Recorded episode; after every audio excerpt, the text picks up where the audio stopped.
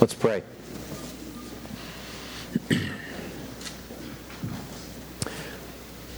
God, this morning, before we continue in a time of worship uh, and preaching and engaging your word, Lord, I want to lift up um, the uh, abused children in this area, um, those that are in foster care, those uh, who are in the process of adoption, those who are um, unknown to agencies like CPS that are um, maybe being uh, hurt or neglected.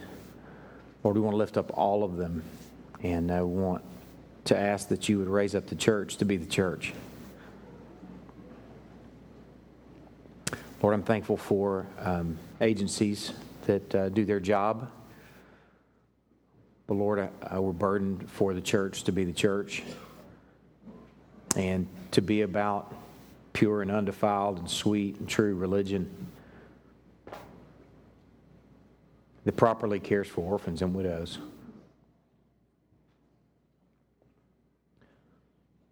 Uh, Lord, this morning, I want to pray especially for those that, um, little kids that aren't um, uh, known um, that are being neglected or abused. Uh, Lord, we pray for opportunities to make your name great in ministry to those that need ministry. Lord, in these next few minutes, too, uh, as, as we gather, we want to um, just pray for attentiveness, pray for a faithfulness in engaging your word. Um, this is a high watermark day for the life of this church, and uh, we pray that, um, you are enjoyed. In Christ's name we pray. Amen. Turn to the book of Malachi. You may not realize this, but Scott and I, Scott has preached the last two Sundays from the book of Isaiah. You may not realize this, but Scott and I are conspiring to build context into this church, context for a large part of our Bibles. There's some high water marks on the gospel story and those with real rough approximations of dates are Abraham, about 2,000 years before Christ, Moses and the Exodus, about 1,500 years before Christ, Saul and David, about 1,000 years before Christ, and the Babylonian exile, six to 500 years before Christ. Those are the high water marks of the gospel. And what you may not realize is a large part of the church is terribly ignorant about the Babylonian exile and what all goes around that and what happened before that and during that and after that and why it even happened. So Scott and I are conspiring. Isaiah preached on the front end of it. Malachi is speaking on the tail end of it after they've been restored to uh, Judah and Israel. Um, it's important to build context for a large part of our Bible, especially in regards to the Babylonian exile.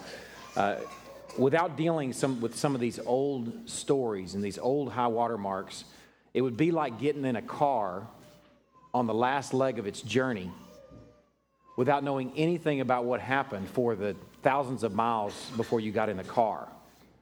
You're ignorant about the history, ignorant about the story, and in many ways, you're really going to be ignorant about where you're even going and how the plan unfolded to get there. So we are working together to build in this context. This morning, Malachi, as I said, is really dealing with after the exile, after the people of God had been restored to Judah and Israel. It's about 100 years after Cyrus decreed that the Jews could go home. By this point, Ezra has rebuilt the temple. Nehemiah is either made a couple of trips home or has made one of them home to rebuild the wall. So the wall is in process, are built by this point. And the Jews are being returned home and they're moving back into their old homesteads and they're going back about their business of worshiping God in the temple, the newly rebuilt temple. That's a pale comparison of what it had been before the exile. Now, some special conditions to be aware of that were happening during this period is you need to know that during this time, the book of Malachi, the words that we're going to engage this morning, was a time of drought, famine, and pestilence. It was a time of poverty for the life of the life of Israel, severe poverty. And it's in this time that God raised up a messenger, a man named Malachi, whose name actually means messenger, who came to deal with first the half hearted and lame worship of Judah. And he's going to do this in what are called disputations, six of them. We're only going to deal with the first two today, and we're really only going to deal with the first one just so we can get to the second one. Don't be afraid of the word disputation, it's just a longer way of saying disputes. The second one that we're going to focus on today deals with the priests in Israel.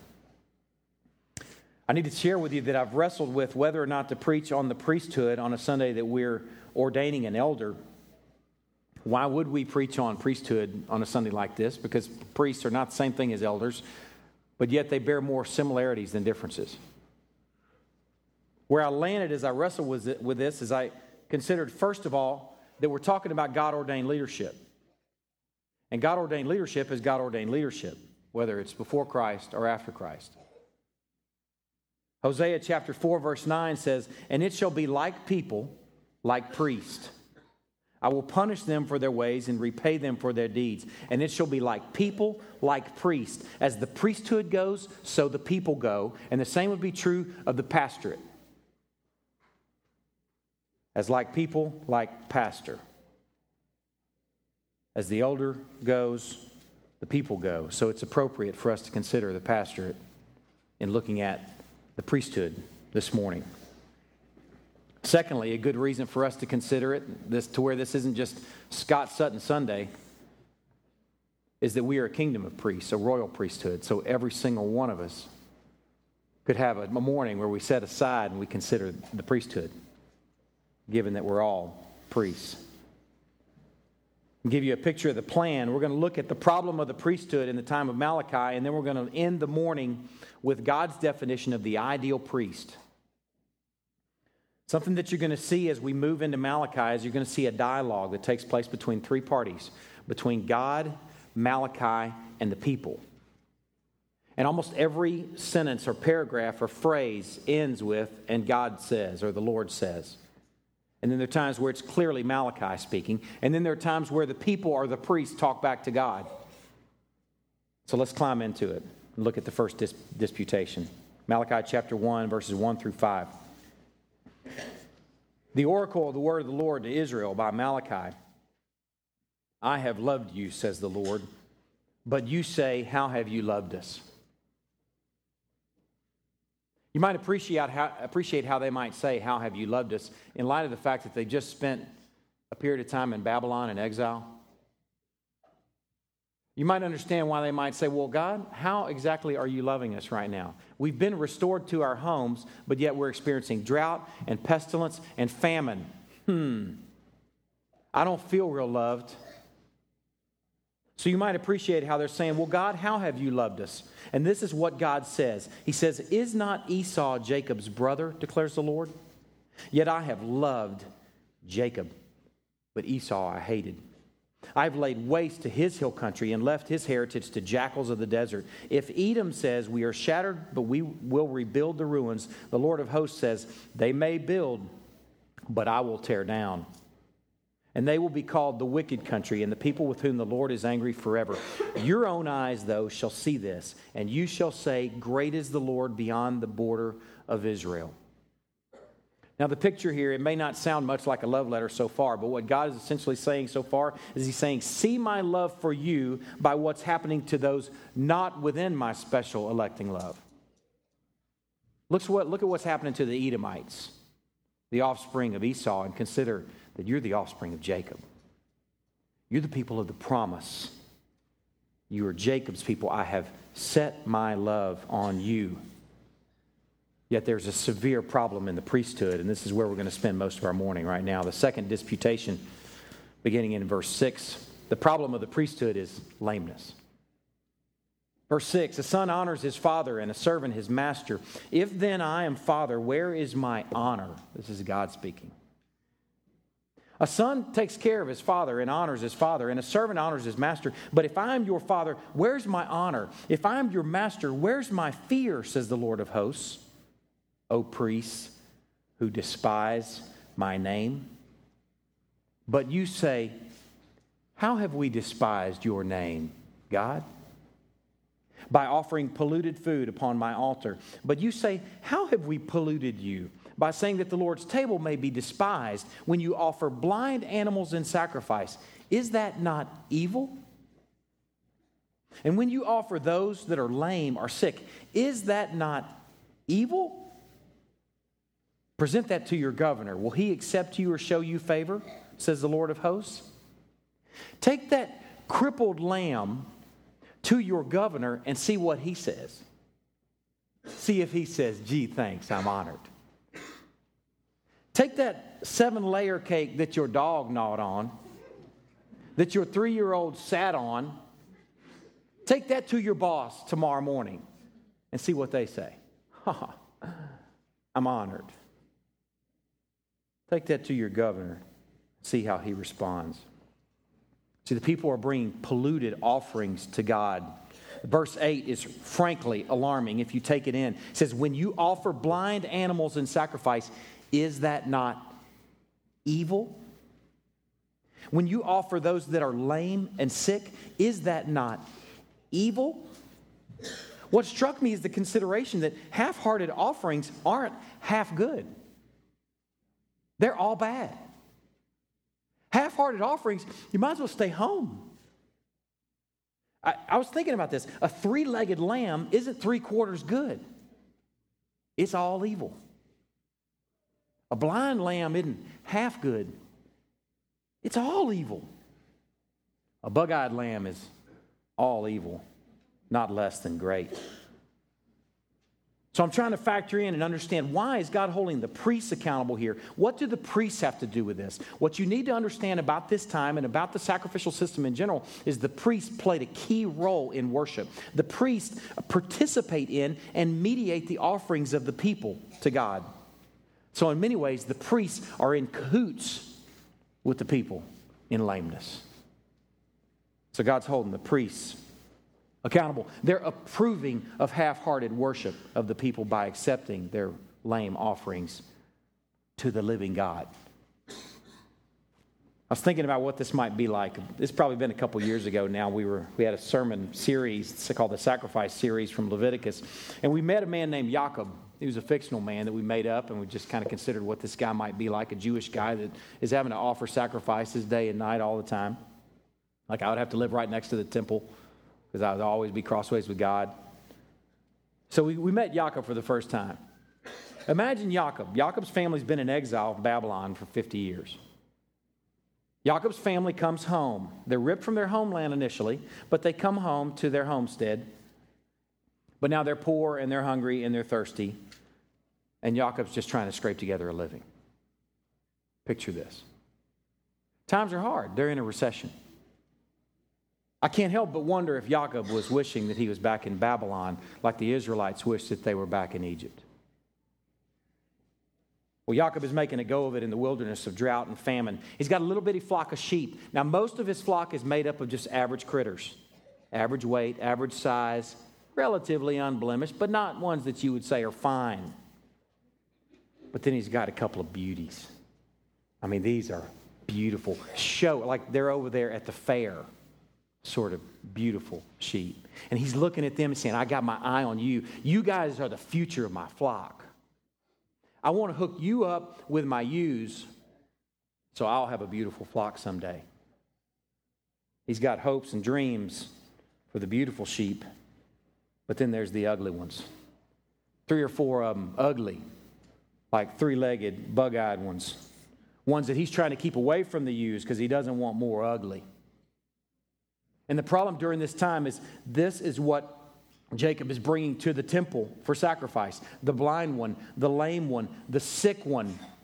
Another passage later on in the passage says, or another picture later on in the passage says, ones that come from violence. This would be one that's like half eaten by a wolf. He's already dead. And that's the one they're bringing to the temple, or he's dying. And the priest was the one who accepted Jacob's offerings. It, it might have gone like this Hey, Jacob, what's up, buddy? How you doing, man? Ooh, that is one seriously ugly offering. Is that what you want to bring? Well, times are hard, aren't they, Jacob? Let's get it done. Hand me the knife. It might have gone like that. Times are hard, so let's go ahead and get it done. But what should have happened is they should have sent some boys home. The priest should have turned the boys around and sent some boys home. Jacob, this is not okay.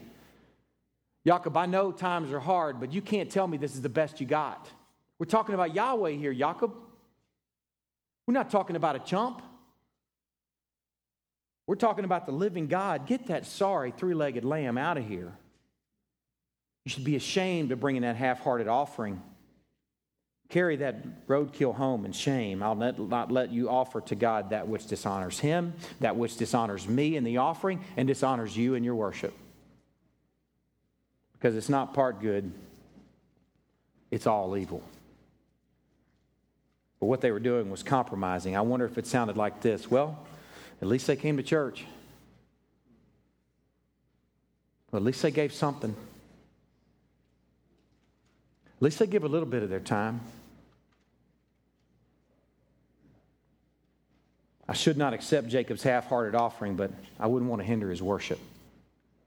And I put quotes around worship because God says it's not worship at all, it's evil. The priest should have called out the half heartedness of the people because their worship wasn't half good, it was all evil. That's a proper priest. When I was reading this and engaging this, I was thinking about a passage that I read in a book called The Reformed Pastor by a guy named Richard Baxter. He's dead, long dead, and it's an awesome book. He's writing about the role of the, ministry, the role of the pastorate. And he says this about the pastorate. He says, because of our faithful endeavors are so great necessity to the welfare of the church and the saving of men's souls that it will not consist with a love to either, that's the church, or the saving of men's souls to be negligent. It will not be good to silently to connive at negligence in others either. Ah, Jacob, it's okay. Times are hard, aren't they? At least you're here. If thousands of you were in a leaking ship, and those that should pump out the water and stop the leaks should be sporting or asleep, or even but favoring themselves in their labors to the hazarding of you all, would you not awaken them to their work and call them to labor as for your lives? And if you use some sharpness and importunity with the slothful, would you think that man was in his wits who would take it ill of you and accuse you of pride, self conceitedness, or unmannerliness to presume to talk so saucily to your fellow workmen? Or that should tell you that you wrong them by diminishing their reputation? Would you not say, The work must be done? Take that lamb home, Jacob. That'll not do. We're talking about Yahweh. The work must be done, or we are all dead men. Is the ship ready to sink, and do you talk of reputation? Or had you rather hazard yourself and us than hear of your slothfulness? This is our case, brethren, the role of the elder and pastor, and in this case, the priest.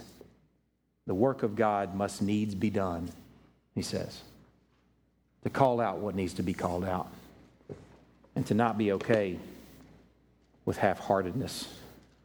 The priests should have declared, Jacob, this ship is sinking, and your half heartedness just won't do.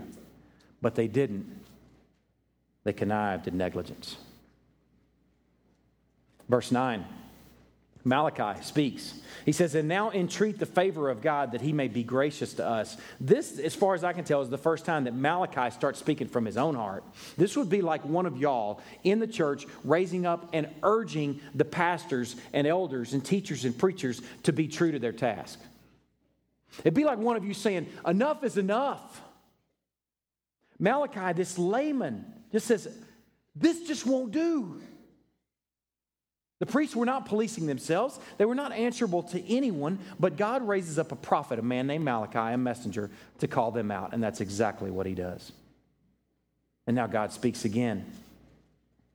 God says, With such a gift from your hand, will he show favor to any of you, says the Lord of hosts? Oh, that there were one among you who would shut the doors, that you might not kindle fire on my altar in vain.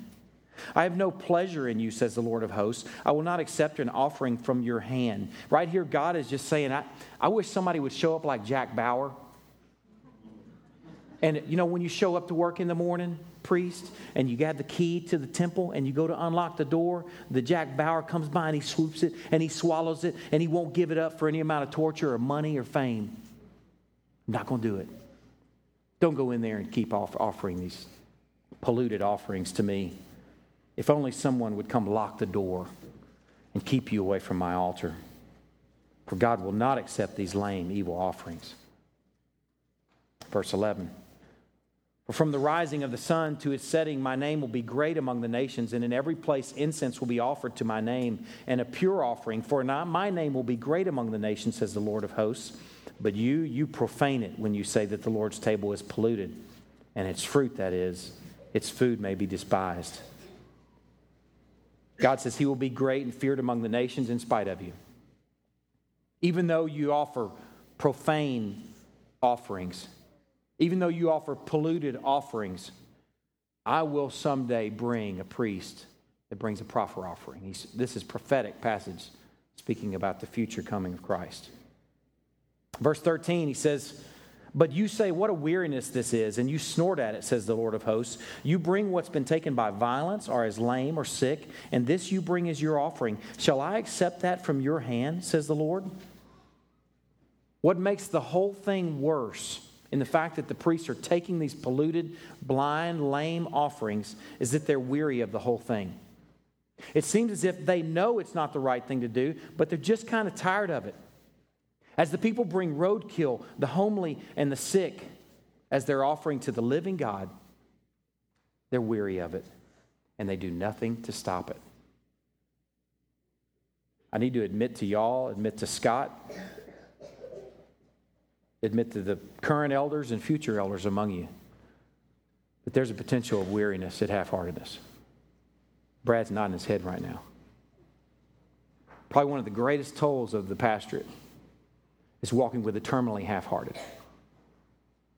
The terminally half hearted who will not listen to a sermon, maybe you can get through to them talking in their home, but likely they'll go for weeks and months and maybe years and never hear that a half hearted offering is just not half good, it's just all evil. That's heartbreaking. And it can make you weary. I read at first about the weariness of the priests, and I thought, man, these jokers don't know who they're dealing with. And then I thought, you're a joker too, Ben McGraw because you get weary sometimes. But weariness in the pastorate due to half heartedness just won't do ever, ever. Verse 14 Cursed be the cheat who has a male in his flock and vows it, and yet sacrifices to the Lord what's blemished. For I'm a great king, says the Lord of hosts, and my name will be feared among the nations. God will not be mocked, for he knows who has the beautiful male in his flock and offers the ugly one instead. Made me think of Ananias and Sapphira. Chapter 2, verse 1. And now, O priest, this command is for you. If you will not listen, if you will not take it to heart to give honor to my name, says the Lord of hosts, then I will send the curse upon you. I will curse your blessings. Indeed, I've already cursed them because you do not lay it to heart. Behold, I will rebuke your offspring and spread dung on your faces, the dung of your offerings, and you shall be taken away with it. The consequences for being a lame priest are curses. Curses not only on them, but curses on their children. Their offspring will be rebuked because of their son or their sin. Their sons and daughters will bear their reproof. I wonder about the condition of tomorrow's church. Are we bearing right now the reproof of a bunch of priests and elders and pastors that didn't step up and do what they should have done? Your offspring will bear the consequences of your wickedness. I spread dung on your faces. God said that, not Malachi. I spread dung on your faces. You'll be carried out with the rest of the dung. Now skip to verse 8. But you have turned aside from the way, continuing on with the problems of the priesthood. You've turned aside from the way. You've caused many to stumble by your instruction. You've corrupted the covenant of Levi. That's what we're about to consider, says the Lord of hosts. And so I make you despised and abased before all the people, inasmuch as you do not keep my ways, but show partiality in your instruction. He says, You've turned aside from the way, you've caused many to stumble by your instruction, you've corrupted a good covenant made with a proper priest.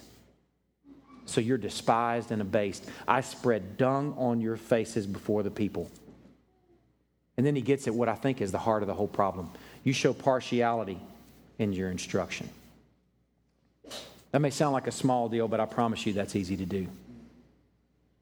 You can look at the priests and say, Hi, man, they may not have treated one guy the same way they treated another guy. Maybe Jacob didn't get the same treatment that Matthew got. I'm telling you, that's easy to do. It's easy to do in the pastorate. It must have been easy to do in the priesthood because that's what they were guilty of. At one point, the Pharisees came to Christ and they said these words to him. Even the Pharisees recognized this. They said, Teacher, we know that you are true and do not care about anyone's opinion. For you are not swayed by appearances, but truly teach the way of God. In the original language, for you do not uh, pay attention or you're not swayed by appearances, literally it says you do not see their faces. I love that picture. It's a faceless ministry that cares about the individual, but does not tailor the instruction to who you're talking to. Oh, you have money? I better not confront you because you might stop giving. If you think that never enters the, the mind or heart of a pastor, then I'm going to tell you that pastor's made of like, he's like robo pastor. He doesn't have a heart, he doesn't have any flesh either. But a proper priest doesn't go there. A proper priest does not see faces, our checkbooks, our houses, our accounts, our ministries. It just sees people, sheep, God's people, and it pre- presents the full counsel unadulterated, unabashed, completely and fairly. These priests were seeing people's faces. Ah, I can't confront Jacob. I wonder if this was the problem all along. Had people become big in the minds of the priests and hearts of the priests, and God become small? Had the fear that should be reserved for God alone been placed now on a fear of man? I wonder if that was the heart of the matter. Now go to verse 4. Here's what we're going to see about what a proper priest is supposed to look at look like. Here's what God expects of a proper priest, and I would say a proper elder. He's presenting now what's, what's called a covenant with Levi. We know very little about this covenant. It wasn't presented elsewhere in the Bible, it's just mentioned a few places. This strange covenant of Levi that we don't know the details of, we just kind of know the contours of it. And this is a passage that gives us some shape to what this covenant actually looked like. Pick it up in verse 4. So you shall know that I have sent this command to you, that my covenant with Levi may stand, says the Lord of hosts. My covenant with him was one of life and peace. I gave them to him. It was a covenant of fear, and he feared me. He stood in awe of my name. Now, we don't know a whole lot of details about this covenant, but we do know from this that it was a covenant of life and peace, and it was a covenant of fear and awe. I cannot tell you how much that ministered to me, a pastor that's been preaching here for the last seven years, where we have dealt with many a sermon that dealt with life and peace, but yet we've dealt with many a sermon that dealt with fear and awe. And I cannot tell you how many times I've questioned the fear and awe sermons. I cannot tell you how many times I've had people question the fear and awe sermons. How dare ye get up in our face over something? How dare you, you call somebody out that something's not appropriate for the living God? But man, I see it right here in this covenant with Levi. I see the full counsel. I see messages on life and peace, and I see messages on fear and awe. Turn to Isaiah 40. That's a great picture of it in Isaiah 40. The contrast.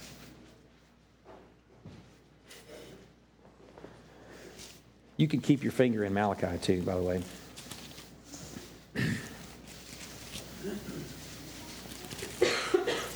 Let me show you what I'm talking about. Isaiah 40, verse 11. Listen to the life and peace presented in this passage. It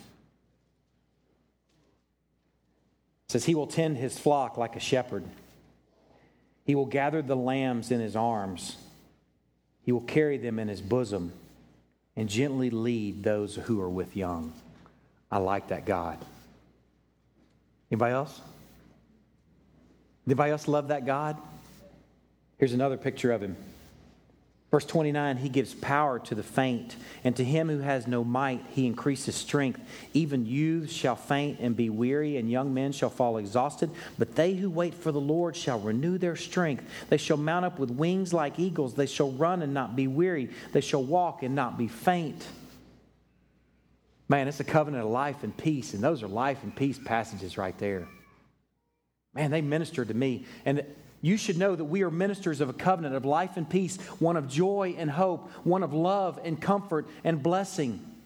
We do have a message for those that are overcome with hopelessness, and it's a message of life in a blessed other and peace with a creator through that blessed other. But I'm going to tell you right now, I call these the sugar stick sermons. I love them. They're sugar stick sermons. Now look back at Isaiah chapter 40. Look at verse 21. This is the other side of the continuum. It's the other side of the spectrum. It's the other side of the full counsel, a God of fear and awe, a covenant of fear and awe. Because we know while God is love, we also know that God is a consuming fire. He's not just life and peace, he's also fear and awe. Right here in verse 21 Do you not know? Do you not hear? Has it not been told you from the beginning? Have you not understood from the foundation of the earth? It is he who sits above the circle of the earth, and its inhabitants are like grasshoppers.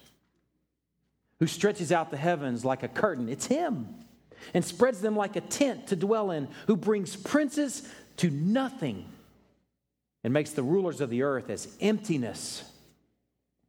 Scarcely are they planted, scarcely sown, scarcely has their stem taken root in the earth when he blows on them and they wither.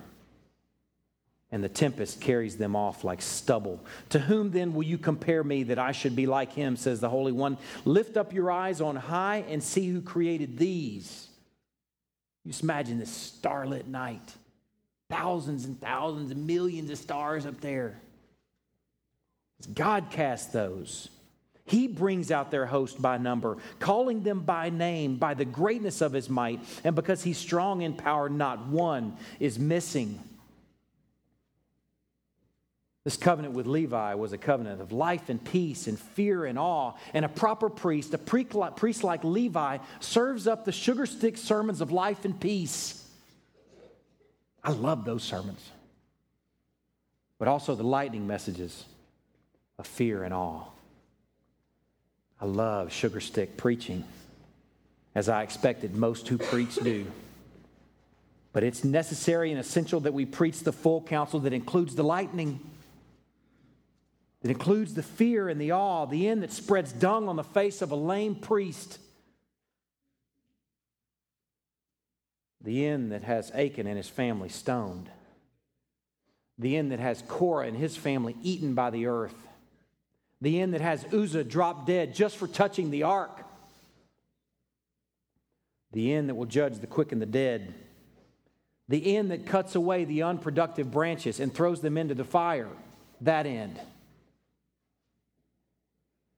The end that will separate wheat from chaff, sheep from goats a proper elder, a proper priest will preach and teach and herald the full counsel like the covenant of Levi from life and peace to fear and awe. In verse 6, back in Malachi 2, True instruction was in his mouth, and no wrong was found on his lips. He walked with me in peace and uprightness, and he turned many from iniquity. I don't know if there's a better job description of a pastor in our Bibles. True instruction is in his mouth, and no wrong is on his lips, and he's upright, walking with God. He's not just teaching it, but he's living it. This one, this sort, turns many from sin with his teaching and his ministry and his life. Verse 7 For the lips of a priest should guard knowledge, and people should seek instruction from his mouth, for he is the messenger of the Lord of hosts. A proper priest like Levi guards knowledge, and people will seek that sort of priest out for wisdom. He's to be what Malachi had to become a messenger of truth, representing God's message, representing the Lord of hosts. I'm going to end with an excerpt from Pilgrim's Progress. A treasured excerpt as of connecting it to this message. I must admit that I wasn't thinking this thinking of this immediately, but this connected and it's beautiful. For those of you who have read Pilgrim's Progress, you know it's the story of a man called Christian, it's the journey of faith. Written by John Bunyan, a guy that wrote Biblish. He was an Englishman, but he wrote Biblish. He knew his Bible so well. Listen to this account. The pilgrim traveled on until he came to the house of the interpreter. That pilgrim is Christian, where he knocked again and again. At last, an individual came to the door and asked, Who's there? Christian answered, Sir, I'm a traveler who was directed by an acquaintance of the owner of this house to visit here for my profit. I would like, therefore, to speak with the head of the house. The individual then called for the owner of the house, who after a short time came to Christian and asked him what he wanted. Sir, Christian said, I'm a man who's come from the city of destruction, and I'm going to Mount Zion. I was told by the man who stands at the gate at the start of this road that if I visited here, you would show me excellent things that would help me on my journey. Then the interpreter said, Come in. I'll show you things that will be profitable to you. So he ordered his butler to light the candle and asked Christian to follow him. He led Christian into a private room and instructed his butler to open a door. When that was done, Christian saw the picture of a very serious person hanging on the wall. The picture of a very serious person hanging on the wall. This is what it looked like. The man had eyes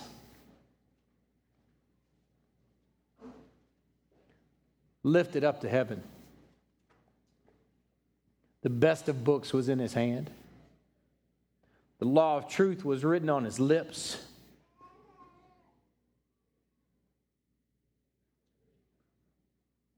The world was behind his back.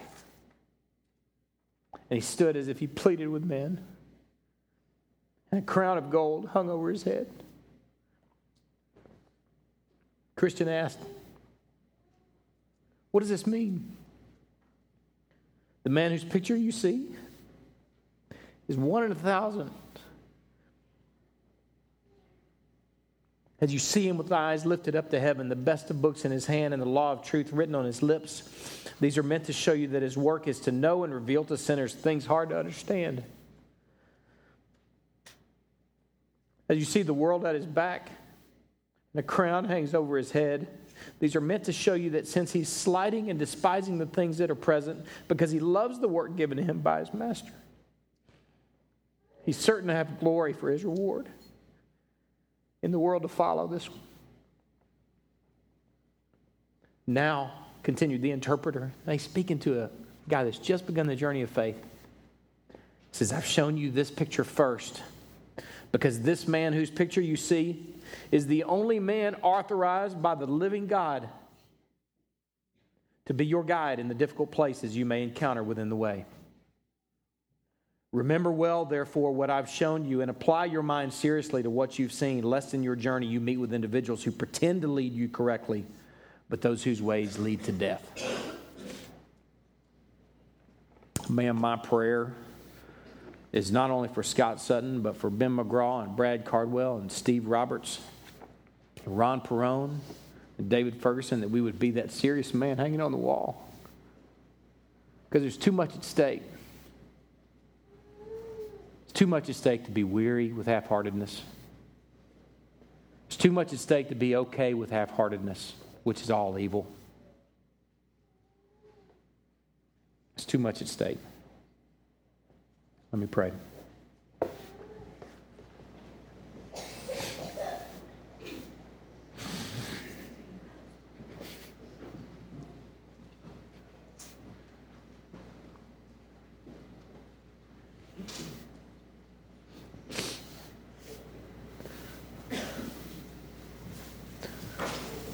Lord, this is a special day, and we're thankful for, um, for what you've shown us.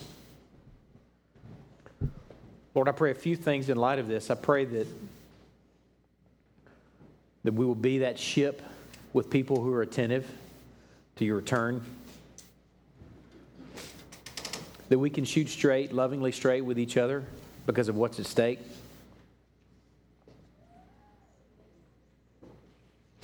Lord, I pray that we'll be a people that just won't be satisfied with less than truth.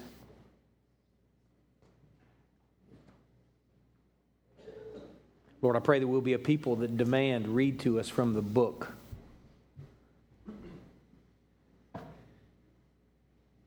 And Lord, I pray that this church will be led by men who have a command of the Scripture and commanded by the Scripture.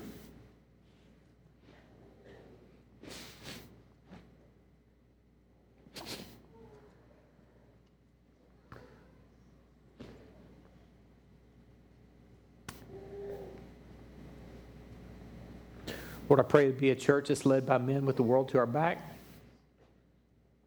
with a true message on our lips, and a sweet, deep, strong, abiding affection in our heart. Lord, we love you dearly. We are so thankful for the ultimate priest. Lord, we're so thankful that even in our failings, we serve clothed in his righteousness. We love you, Lord. It's in Christ's name we pray. Amen. Let me share a passage with you, and then we are going to recognize Scott.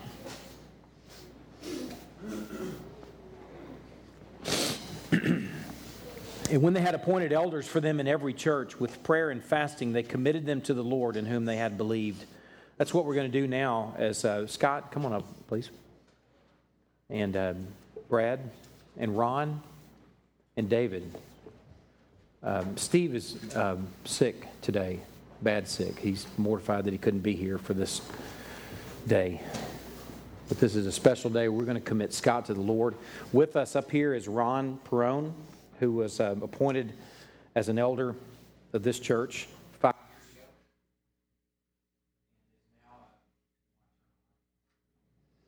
Not thinking. And is now uh, serving with C3 in Commerce and David Ferguson, who's also pastoring with him in commerce. And um, I've asked them to join us this morning in laying hands on Scott and praying for him. Go ahead, Brad.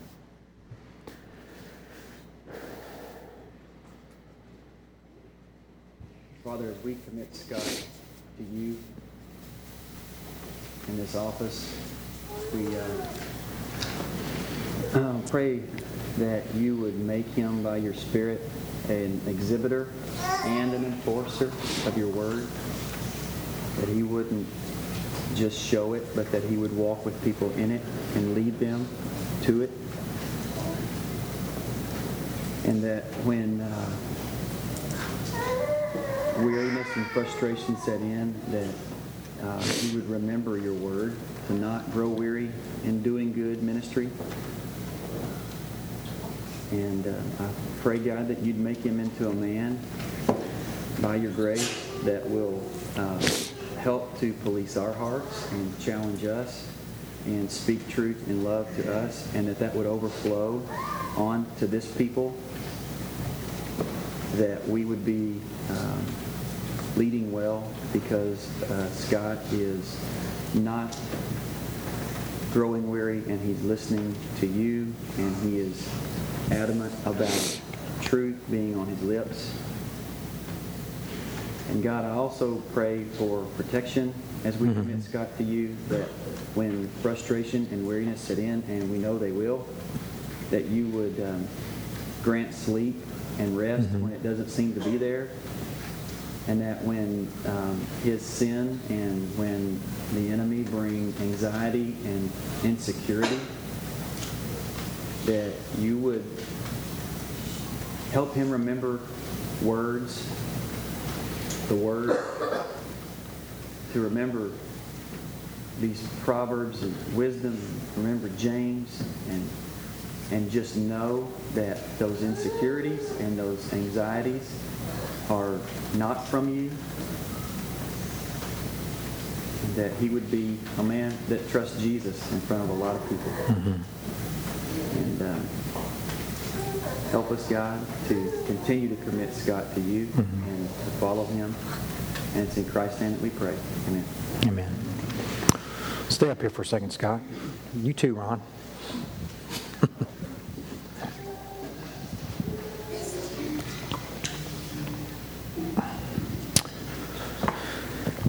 Y'all, we've got a uh, high speed, low drag calfskin ESV study Bible for you. This thing is sweetness. I don't know if you've ever, I think uh, you have had some time with it, but we wrote in the front on the day of your ordination, presented you from by a Crosspoint Fellowship. Um, may you be, by God's grace, a proper priest like Levi. Reference Malachi chapters 1 and 2. And Ron, I've got something for you. This is actually, um, we're going to have to do this for Steve next week, but this is Ron and Steve's five year anniversary. Actually, next Sunday is your five year, five year anniversary of being appointed as an elder. And um, you have, you didn't know that. I knew that. I knew that. Not anymore. Not anymore. Yes. Calfskin uh, ESV. Let me make sure this is yours. Um, and it is uh, gifted to you by um, Crosspoint Fellowship and Commerce Community Church on your five year anniversary of your ministry to Crosspoint C3. You served well, Ron. Thank you. And um, you're going to lead us in Lord's Supper? Yeah. Okay, all right. Malachi 2, verse 6, that he just read says, um, True instruction was in his mouth, no wrong was found on his lips. He walked with me in peace and uprightness. He turned many from iniquity. For the lips of a priest should guard knowledge, and people should seek instruction from his mouth, for he is the messenger of the Lord of hosts. And as we partake of the Lord's Supper, just reminded that the messenger has no message without Christ. In uh, Hebrews chapter 7, let me get there real quick. It speaks of Christ as our high priest. He's the reason that the messenger has a message to give to a people that is a message that is uh, full of joy, a message that's encouraging, a message that um, explains true hope and true perseverance. And uh, in Hebrews 7, it says, 26, for it was indeed fitting that we should have such a high priest, holy, innocent, unstained, separated from sinners, and exalted above the heavens. If that was our list, we would be those who are unholy, guilty, stained sinners. But Christ is not like us. He has no need like those high priests, to offer sacrifices daily, first for his own sins and then for those of the people, since he did this once for all when he offered up himself. That's what we're remembering as we partake of the Lord's Supper. And in Luke 22, it says, When the hour came, he reclined at the table and the apostles with him. And he said to them, I have earnestly desired to eat this Passover with you before I suffer. The reason there's any inkling in any of us to earnestly desire the things of the Lord, to persevere in those things, we no longer bring a sacrifice, but we bring ourselves. Romans 12 says um, that we are uh, to present our bodies as a living sacrifice, holy and acceptable to the Lord. Consider what that means in light of today's message, not to be half hearted, not to just give part of yourself to the Lord when you come before Him in worship. But He says, I've earnestly desired to eat this Passover with you before I suffer. For I tell you that I will not eat it until it is fulfilled in the kingdom of God. And he took a cup, and when he had given thanks, he said, Take this and divide it among yourselves, for I tell you that from now on I will not drink of the fruit of the vine until the kingdom of God comes. And he took the bread, and when he had given thanks, he broke it and gave it to them, saying, This is my body, which is given for you. Do this in remembrance of me. And likewise the cup, after they had eaten, saying, This cup that is poured out for you is the new covenant in my blood. But behold, the hand of him who betrays me is with me in the table, for the Son of Man goes as it has been determined. But woe to that man who, uh, by whom he is betrayed. This cup that is poured out for you is the new covenant in my blood. Let's stand and I'll pray, and then we'll be dismissed.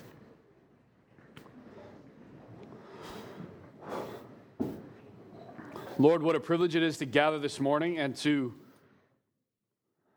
to know you at all, to delight in your ways, to delight to draw near to you. But I pray it wouldn't stop there. I pray that we would go now and walk in a manner worthy of the call.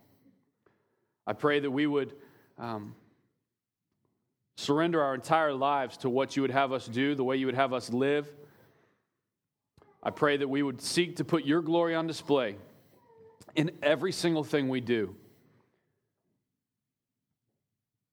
Lord, we love you. We thank you for Jesus. We pray these things in Jesus' name.